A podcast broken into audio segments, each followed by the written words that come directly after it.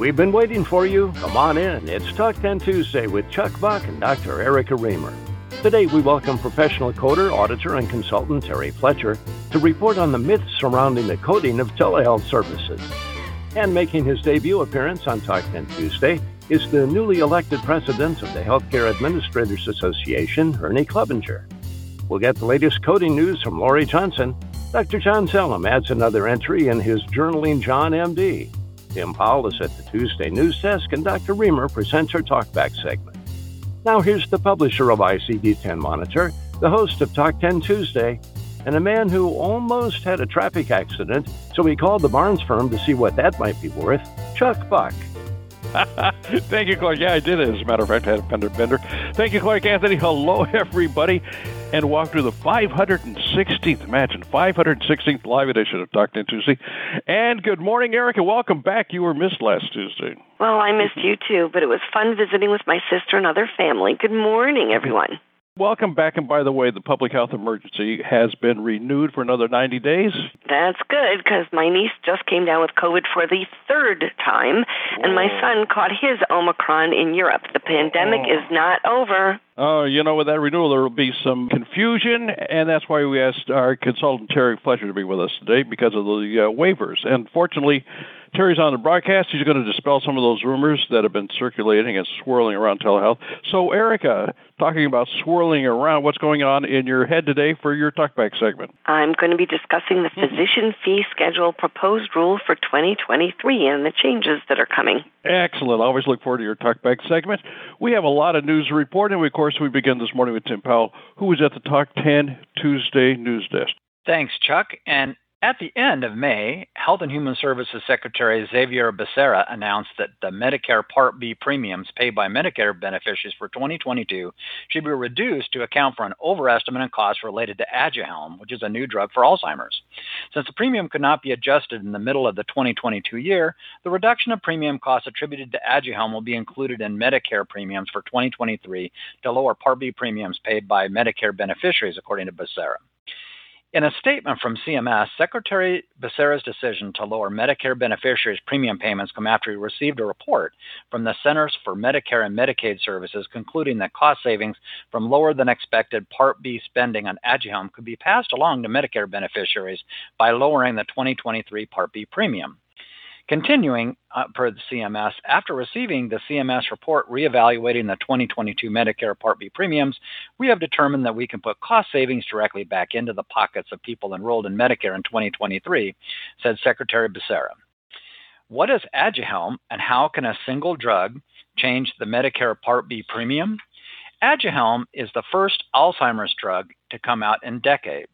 New drugs are very expensive, and as someone I know that worked for a drug manufacturer told me, certain drugs are life saving and life improving commodities, but they are commodities and drug companies will charge as much as they can to maximize profits. If Aduhelm was really a drug that improved or extended lives of Alzheimer's patients, it might be worth paying these costs. However, in the case of Aduhelm, there were clinical trials in which patients received high doses of the drug. After reviewing the drug's data, the, an FDA advisory panel was doubtful about the evidence proving Aduhelm's efficacy. 10 out of 11 members of the panel voted against the drug's approval, and the 11th was unsure of the data. If Becerra's comment is Becerra's comment really double talk to indicate that the drug will not be widely prescribed by Medicare, or that the drug manufacturer got cold feet in charging high rates for the drug? I think it's a little of both. And with that, back to you, Chuck. Thanks, Tim, very much. That was Tim Powell. Tim is the national correspondent for ICD 10 Monitor. It is Tuesday. It's July 26th, and you're listening to the 516th live edition of Talk 10 Tuesday. Stand by.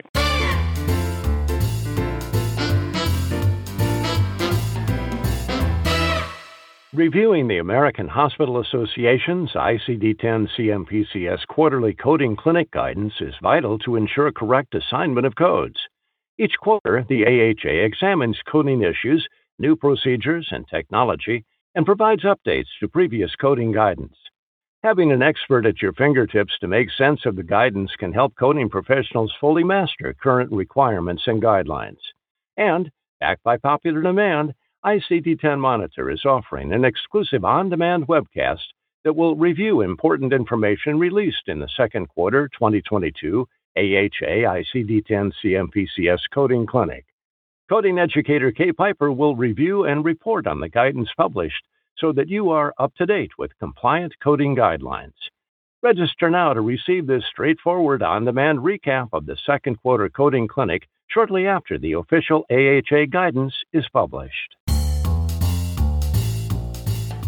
Now's the time for the Talk 10 Tuesday Coding Report with Lori Johnson. And good morning, Lori Johnson. Good morning, Chuck, and happy birthday.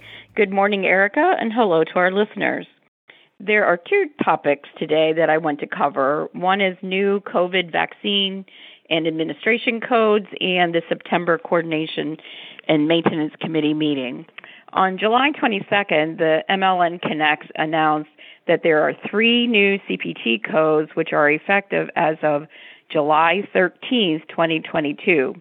The codes are for the Novavax COVID 19 vaccine. The vaccine product is 91304, which is described as COVID 19 vaccine recombinant spike protein nanoparticle saponin based adjuvant, preservative free, 5 micrograms per 0.5 milliliter dosage for intramuscular use. Code 0041A is assigned for the administration of the first dose. Code 0042A covers the second dose administration of the vaccine. Remember to visit the COVID 19 Vaccine Provider Toolkit for the most current list of codes, payment allowances, and effective dates. The July 22nd Federal Register published information about the September 13th and 14th Coordination and Maintenance Committee meeting. This meeting will be held virtually. The Federal Register includes a tentative agenda. The CMS agenda for the PCS codes includes administration of two new drugs will, which will not be discussed, but they are entertaining comments on um, on those drugs. External support device for AV fistula creation, implantation of me- polymethyl methacrylate cranioplasty plates, insertion of transcatheter bicaval valve system, implantation of bioprosthetic femoral venous valve, intubated prone positioning, and the Xcode updates. The subjects, um, these subjects also include four requests for new technology add-on payments. The, and also the NTAPs are for fiscal year 24, so it's, that's out a little ways. The diagnosis code topics include extraocular muscle entrapment, IgA nephropathy, inappropriate sinus tachycardia, insulin resistance syndrome, leukodystrophies, um, non traumatic coma not elsewhere classified, and sickle cell retinopathy. Please note that the website for the Coordination and Maintenance Committee meeting has not been updated as of this morning. Um, it looks like Friday was a really busy day in the coding world, Erica. All right, Lori, thank you. That was Lori Johnson. Lori is a senior healthcare consultant at Revenue Cycle Solutions LLC. Chuck? Thanks, Erica, and thank you again, Lori Johnson. Be sure to read Lori Johnson's excellent article. It's in today's ICD 10 Monitor.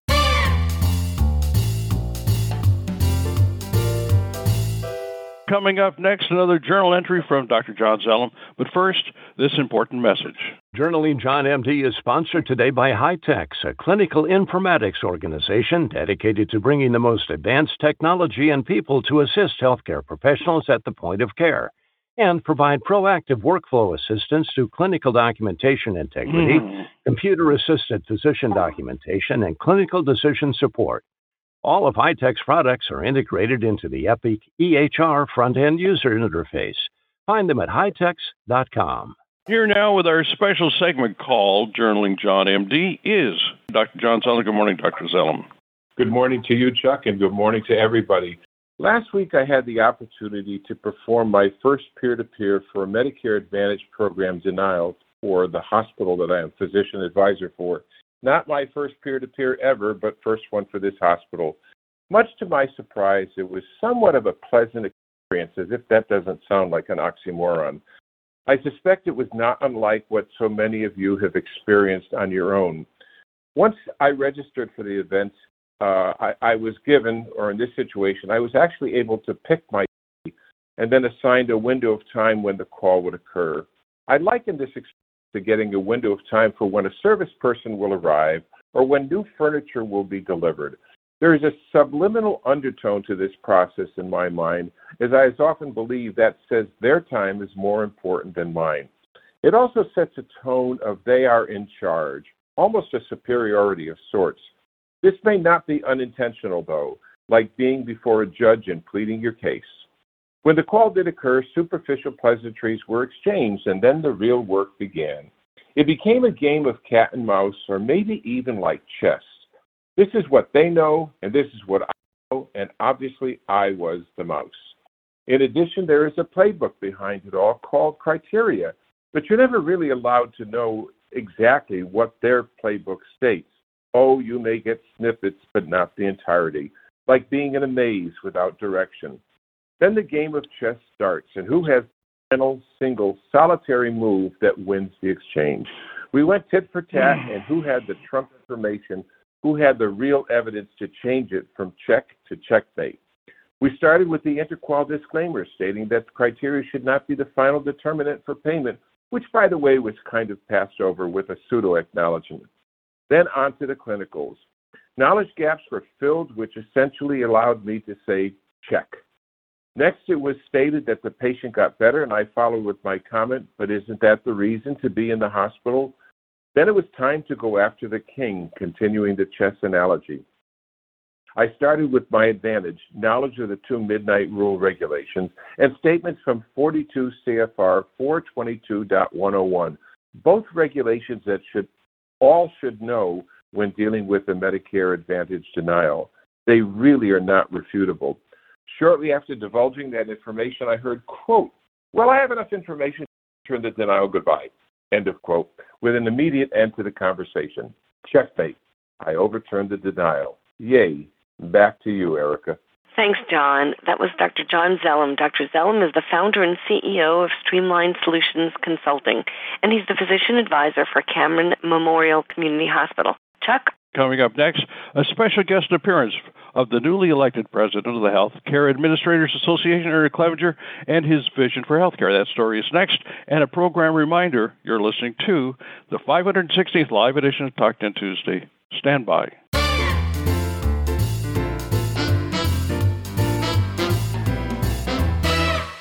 Attention coding professionals and all HIM professionals. There's an upcoming three day conference you need to attend to remain compliant with the 2023 Inpatient Prospective Payment System. It's the IPS Summit, produced by ICD 10 Monitor. During this exclusive three day summit, you'll learn about the 2023 changes associated with the IPS, including new ICD 10 CM and PCS codes, plus insights, analysis, and answers to questions. Register now to attend. The sessions begin August 16th and continue the 17th and 18th. That's the annual IPS Summit, produced by ICD 10 Monitor. Register now at the ICD 10 Monitor bookstore. Today, we're honored to have on the broadcast the newly elected president of the Healthcare Administrators Association, Ernie Clevenger. Good morning, Ernie, and welcome to Talk to Tuesday. You're the newly elected president of the ACCA, but you're certainly not new to healthcare, are you? And so, tell me, Ernie, what do we need to know about the future of HCA according to you? Oh, Chuck, thank you so much, and uh, hello, everyone. Uh, HCAA is a Healthcare Administrators uh, Association. We just had our most successful conference in St. Louis, where a record number of third party administrators, stop loss carriers, and others uh, assembled.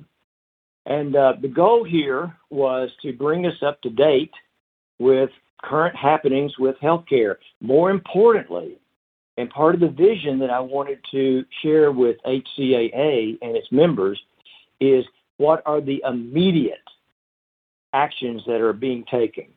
Only a few days earlier, the Supreme Court had made the decision on Dobbs, which impacted Roe versus Wade, which has a direct impact on so many states and the way third party administrators must conduct their business across state lines. And so many questions were swirling around in that room. We brought in an attorney in order to address those and had a very lively dialogue Uh, that's an example, of part of the vision of immediacy.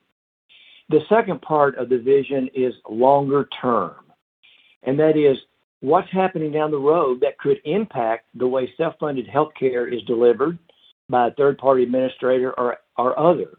Here's an example. When will we start thinking of telemedicine first? And if we need to see a doctor, then we go see the physician in person. I believe that's where we will go. I think that we as patients will become lifelong laboratories where the devices that we wear and the patient reporting gives back information and when anomalies arise, then healthcare jumps in in order to meet that need. So it's flipping healthcare on its side, and uh, that kind of future thinking is where our organization needs to focus because we need to know where the puck is going where instead of where it is right now. Thank you very much for uh, for allowing me to speak today. And Erica, back to you. Thank you, Ernie. That was the newly elected president of the Healthcare Administrators Association, Ernie Clevenger. Chuck? Thanks, Erica, and thank you, Ernie. Uh, by the way, Ernie is also the president of Care Here. It's a premier health company that manages about 800 medical centers in 44 states, serving 11 million individuals. And Ernie is also the publisher of My Health Guide. It's a newsletter and is published nationally and is focused on self-funded health community.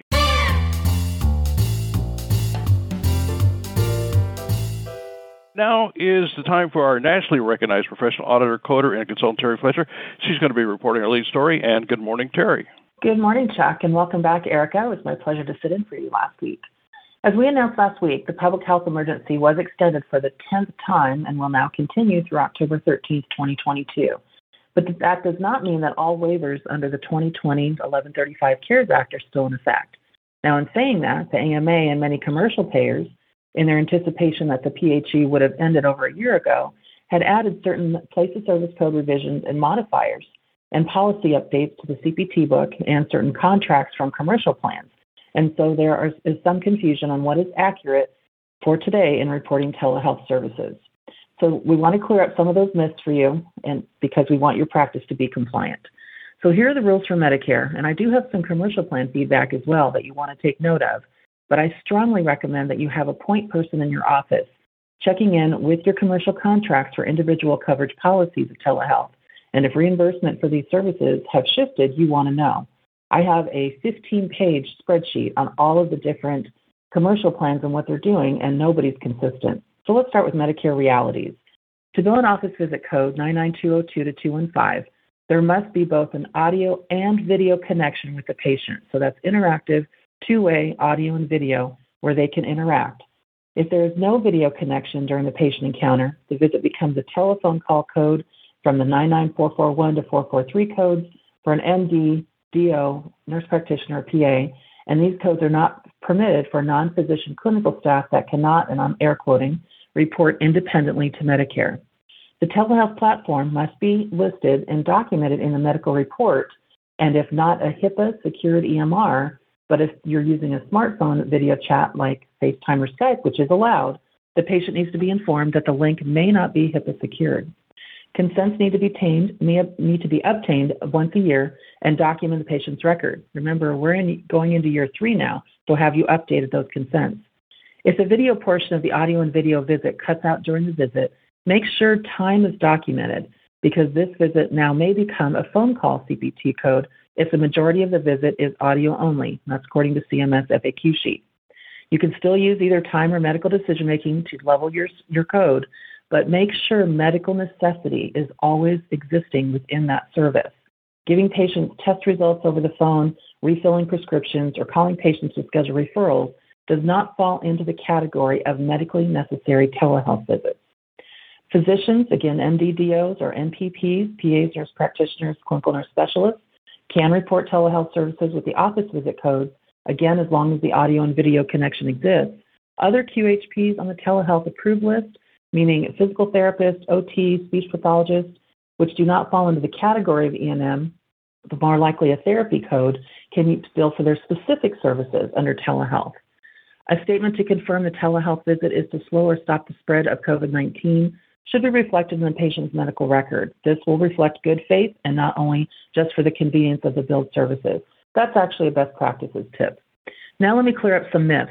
CPT updated their place of service codes and O2, for O2, which is for telehealth visit location, where the patient is not in their home, and place of service 10 is a location when the patient is in their home at the originating site or where the patient is.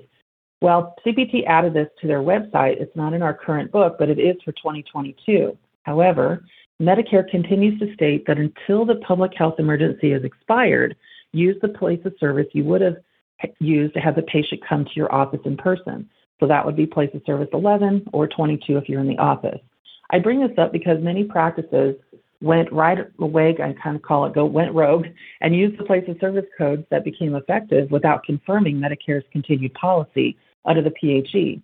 Well, they're now getting a 20% reduction in reimbursement, and it's really hard to capture that back or to try to get the payer to pay your year extra. I also had clients test these modifiers with a couple of commercial plans, and again, they got a reduction in their reimbursement for telehealth services. There's also a modifier 93 that was created to reflect an audio visit, audio only visit. But under Medicare, since phone call codes were activated during the public health emergency, this is not used for those services at this time during the PHE, and you will see denials if you use that. Check with your commercial plans in this policy because they're all over the place if they want you to use it or not. And last, for behavioral services, two HCPCS modifiers, which are Medicare modifiers, FQ for audio only and FR for when the physician is present, these are in effect now since many behavioral health services were made permanent under the telehealth. However, read the fine print. FQ says audio only when a, when a person is not able to have an in person or audio and video visit, or if that's unavailable. So make sure you're documenting well. The OIG is currently working on nine different areas of focus for telehealth audits for Medicare Part B services during public health emergency. So it's imperative you're working under the published guidance and not someone's passed along opinion. There's always more where this came from, but that's what we have time for today. So with that, Erica, back to you. Thanks, Terry. That was Terry Fletcher, nationally recognized professional coder, auditor, and consultant. Now's the time for a very popular segment here at 10 Tuesday, and it's called Talk Back, and it features our own Dr. Erica Remer. Thanks. The 2023 Physician Fee Schedule proposed rule is out, although the official published version drops on Friday. Comments will be taken until September 6, 2022. Remember the changes that were made to the CPT evaluation and management guidelines for office and outpatient visits in 2021? We knew that this next set of revisions was coming, and here it is. I'm going to be talking about the significant changes specifically to the hospital code set. Currently, there are two sets of CPT codes one for inpatient and one for ob- observation services, which is an outpatient status for observation services. I'm going to refer to it as observation. After January 1st, 2023, these are going to be combined into a single hospital and observation care code set subdivided into initial and subsequent care and discharge services. It isn't strictly dependent on being physically present in a hospital setting because outpatient in a bed will continue to utilize office and outpatient care codes. Professional billing in all settings is going to be based on either medical decision making or total time except in the emergency department, which never utilizes um, time based billing unless it's critical care. MDM has four levels straightforward, low, moderate, and high. There are three elements that contribute to determining that level of com- complexity the number and complexity of problems that are addressed during the encounter, the amount and or complexity of data to be reviewed and analyzed, and risk of complications and or morbidity or mortality of patient management. There are a few changes and a few points to emphasize. History and physical examination are no longer going to be mandatory elements. However, an interval history, that is what happened since I last documented on this patient, and a pertinent physical examination are always important for good medical care and for medical legal reasons. So don't let your providers think that they don't have to do history and physical examination anymore. Problems must be addressed to count them. If the patient has developed some side effect from treatment or a new issue cropped up, that's the focus of today's encounter. Copy and pasting an assessment and plan which is no longer relevant should be discouraged. You don't get credit for conditions which are found on a problem list but are not being addressed. Data should be analyzed, not just copy and pasted or raw results documented. Management options which are discussed and not undertaken can constitute a significant risk, but only if they are documented. For instance, if a patient is made comfort care and that decision is revisited every encounter, it should be mentioned in the progress note and taken into consideration when assigning a level of service. Social determinants of health are considered moderate risk if they significantly limit diagnosis or treatment. I recommend a macro be designed to document it in that fashion. Although the code for social determinants of health can be picked up from anyone, the contribution to the risk needs to be in relationship to the impact on the diagnoses or care in order for it to count towards the complexity of medical decision making. A new entry on the matrix is parenteral controlled substances. These are in the high risk category, as well they should be. Bottom line, this shift to MDM should bolster your attempts to get your providers to do more robust documentation of their thought process. Why did they do what they did? What is their interpretation of the data? Why are they thinking that is a differential diagnosis?